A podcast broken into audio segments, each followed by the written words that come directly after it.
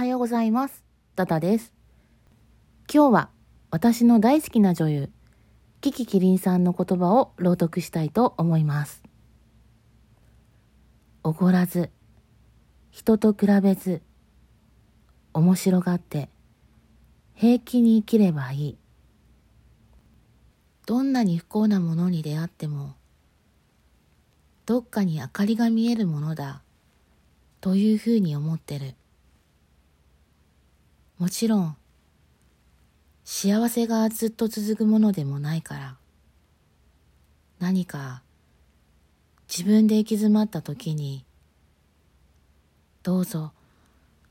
そこの行き詰まった場所だけ見ないで、ちょっと後ろ側から見てみるという、そのゆとりさえあれば、そんなに人生、捨てたもんじゃないなというふうに、今頃になって思ってますので、どうぞ面白く、